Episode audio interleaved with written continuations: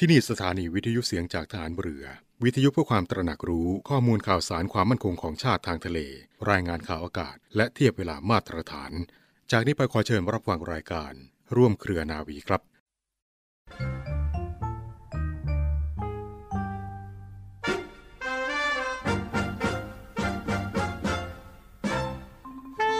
ความจริงใจต่อผู้อื่น เป็นคุณธรรมสำคัญมากสำหรับผู้ที่ต้องการความสำเร็จและความเจริญ เพราะช่วยให้สามารถขจัดปัดเป่าปัญหาได้มากมาย โดยเฉพาะอย่างยิ่ง ปัญหาอันเกิดจากความกินแหนงแคลงใจ และเอารัดเอาเปรียบกัน นอกจากนั้นยังทำให้ได้รับความเชื่อถือไว้วางใจ และความร่วมมือ สนับสนุนจากทุกคนทุกฝ่าย ที่ถือมั่นในเหตุผลและความดี ผู้มีความจริงใจจะทำการสิ่งใด ก็มักสำเร็จได้โดยราบรื่น พระบรมราชวาทของพระบาทสมเด็จพระบรมชนกาธิเบศรมหาภูมิพลอดุลยเดชมหาราช บรมนาถบพิตร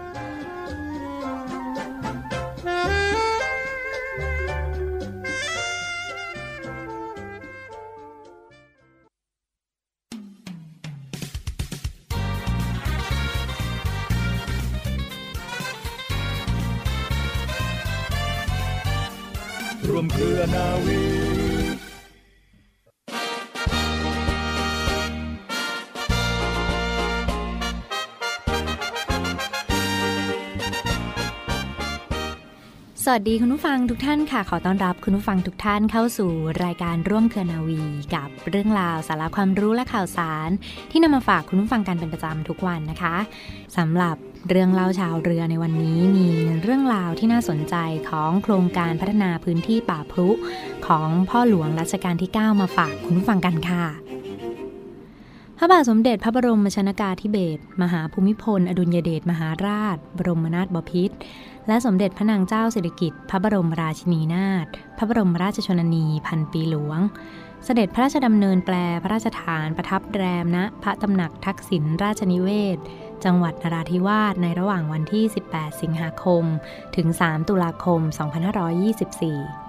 พระองค์ได้เสด็จเยี่ยมราษฎรในเขตพื้นที่ของจังหวัดนราธิวาส และได้ทอดพระเนตรเห็นสภาพพื้นที่และความจำเป็น ที่จะยกระดับความเป็นอยู่ของประชาชนในพื้นที่ให้ดียิ่งขึ้น มีพระราชดำริและพระราชกระแสรับสั่งต่อเจ้าหน้าที่และผู้ติดตามเสด็จ ให้พิจารณาปรับปรุงกิจการพัฒนาในด้านต่างๆ โดยเฉพาะการพัฒนาพื้นที่ป่าพรุ ซึ่งต่อมาสำนักงานกปรหรือคณะกรรมการพิเศษ เพื่อประสานงานโครงการอันเนื่องมาจากพระราชดำริ ก็ได้มีมติอนุมัติในหลักการให้มีการจัดตั้งและดำเนินโครงการศูนย์ศึกษาการพัฒนาพิกุลทอง ในวันที่ 6 มกราคม 2525 โดยให้สำนักงานเลขานุการกปรนะคะ เป็นผู้ประสานงานกับหน่วยงานที่เกี่ยวข้อง เพื่อการดำเนินการจัดทำแผนงานและงบประมาณต่อไปโครงการนี้นะคะคุณผู้ฟังมีวัตถุประสงค์ เพื่อศึกษาค้นคว้าทดลองและวิจัยสำรวจหาข้อมูลทางวิทยาศาสตร์เกี่ยวกับป่าพรุค่ะ เป็นการศึกษาข้อมูลป่าพุมาใช้ในการอนุรักษ์ และฟื้นฟูทรัพยากรป่าพุ เพื่ออนุรักษ์ป่าพุสมบูรณ์ตามธรรมชาติที่คงอยู่ตลอดไป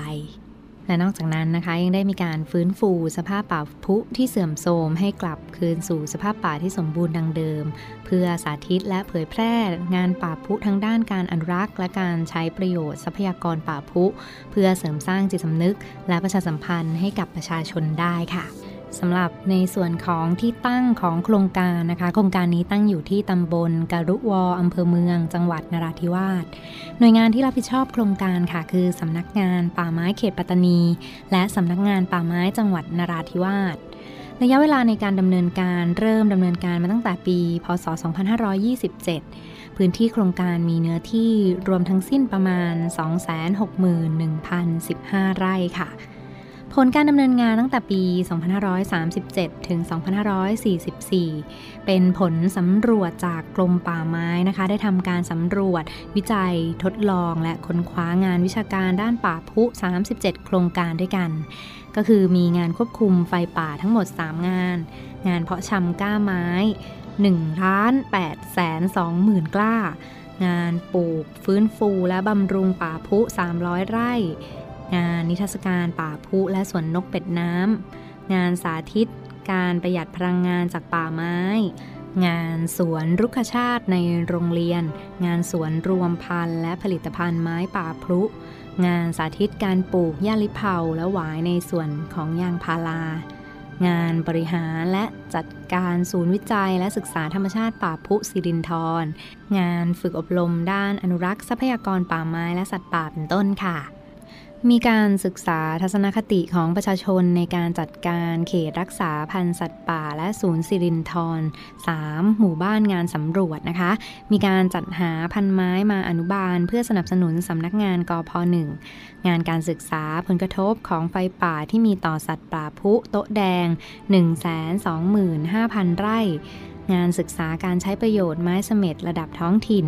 มีการสำรวจวิจัยและพัฒนาเทคโนโลยี ใช้ประโยชน์ศัตรูทำลายไม้ป่าพุค่ะ ตลอดจนมีการประยุกต์ใช้ Genetic Maker เพื่อปรับปรุงพันธุ์และอนุรักษ์แหล่งพันธุกรรมปาล์มป่าพุด้วยนะคะคุณผู้ฟัง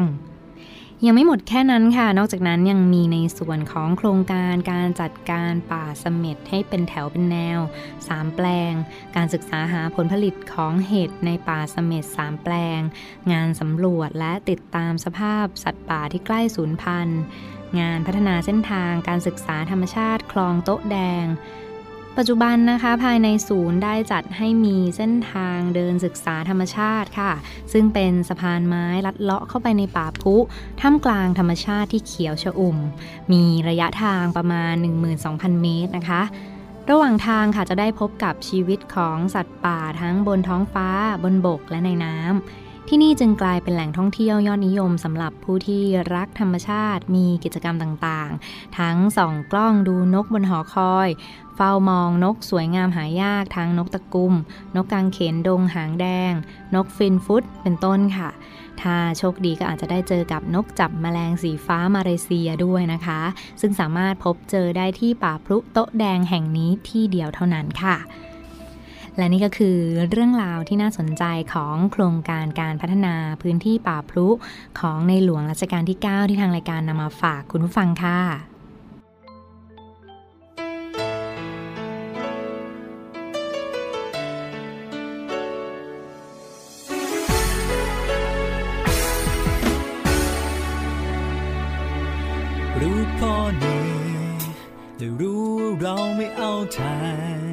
กี่ครั้งที่เตือนก็รำคาญเหมือนไม่สน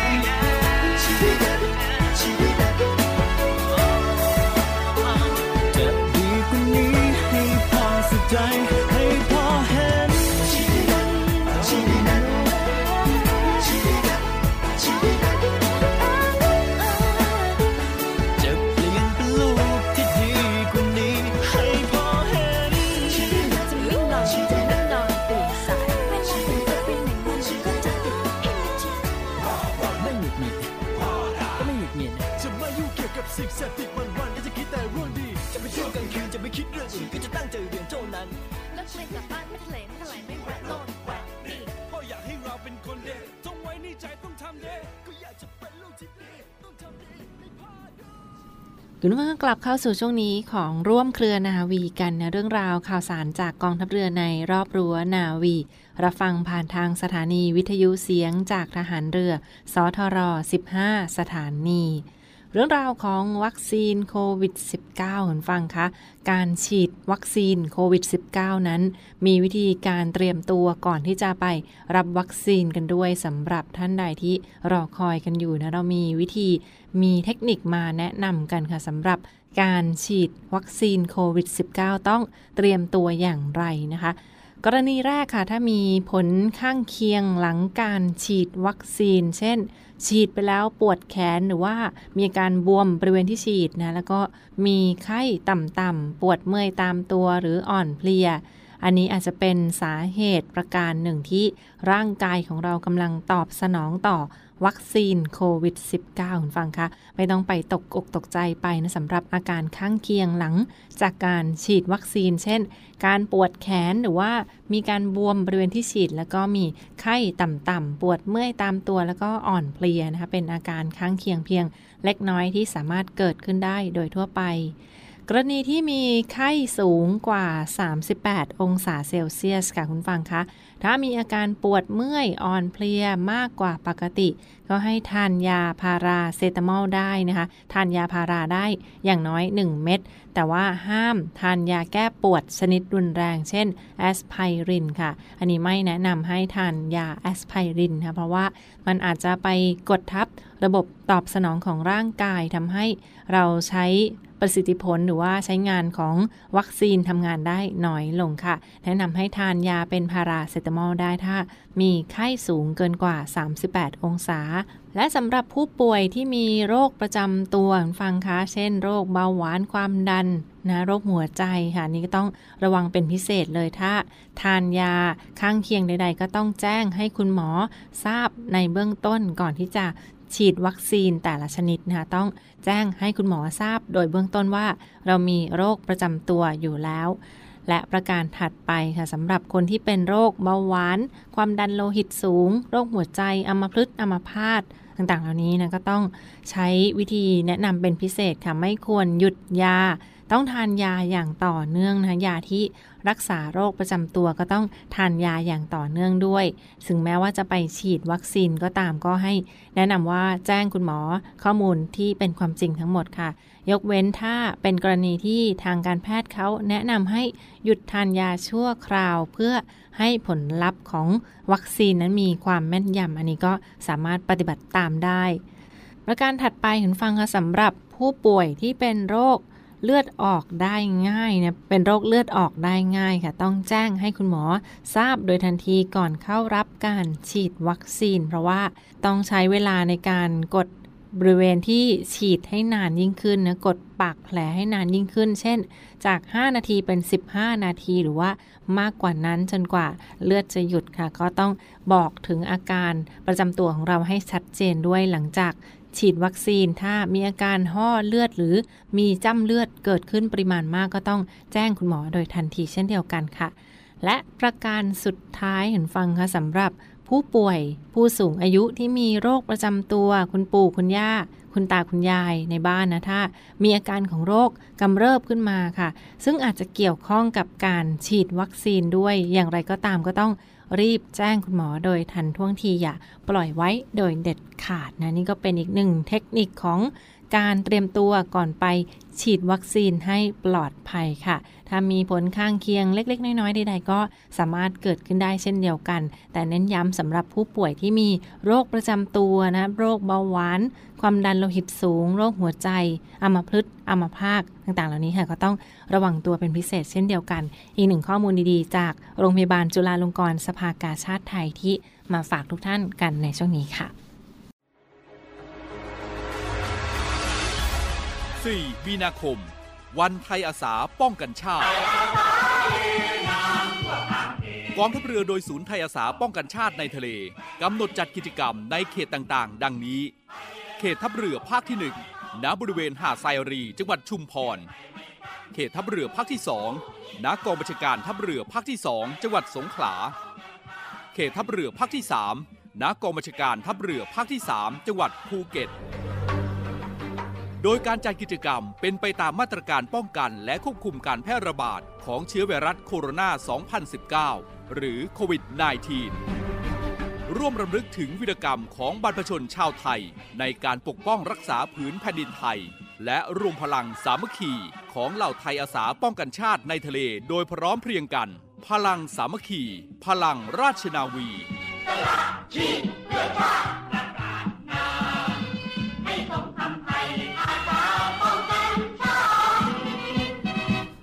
คุณฟังแล้วมาปิดท้ายกันที่อีกหนึ่งข่าวสารประชาสัมพันธ์ งานบุญงานกุศลกันในช่วงนี้นะเรื่องราวของทัพเรือภาคที่2คุณฟังคะในส่วนของกองทัพเรือโดยทัพเรือภาคที่ 2กำลังจัดสร้าง พระรูปหล่อจำลองและเหรียญที่ระลึกของพลเรือเอกพระเจ้าบรมวงศ์เธอ พระองค์เจ้าอาภากรเกยรติวงศ์กรมหลวงชุมพรเขตอุดมศักดิ์องค์บิดาของทหารเรือไทย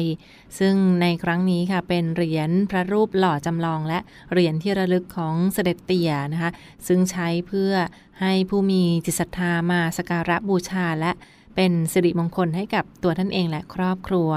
ซึ่งเขาได้ทำพิธีประกอบพิธีมังคลาพิเศษนะที่บริเวณลานด้านหน้า พระอนุสาวรีย์พลเรือเอกพระเจ้าบรมวงศ์เธอ พระองค์เจ้าอาภากรเกติวงศ์กรมหลวงชุมพรเขตอุดมศักดิ์ที่แหลมสนอ่อน อำเภอเมืองจังหวัดสงขลานะคะ จะกำหนดประกอบพิธีมังคลาพิเศษที่ด้านหน้าแหลมสนอ่อน ในวันพฤหัสบดีที่ 18 มีนาคม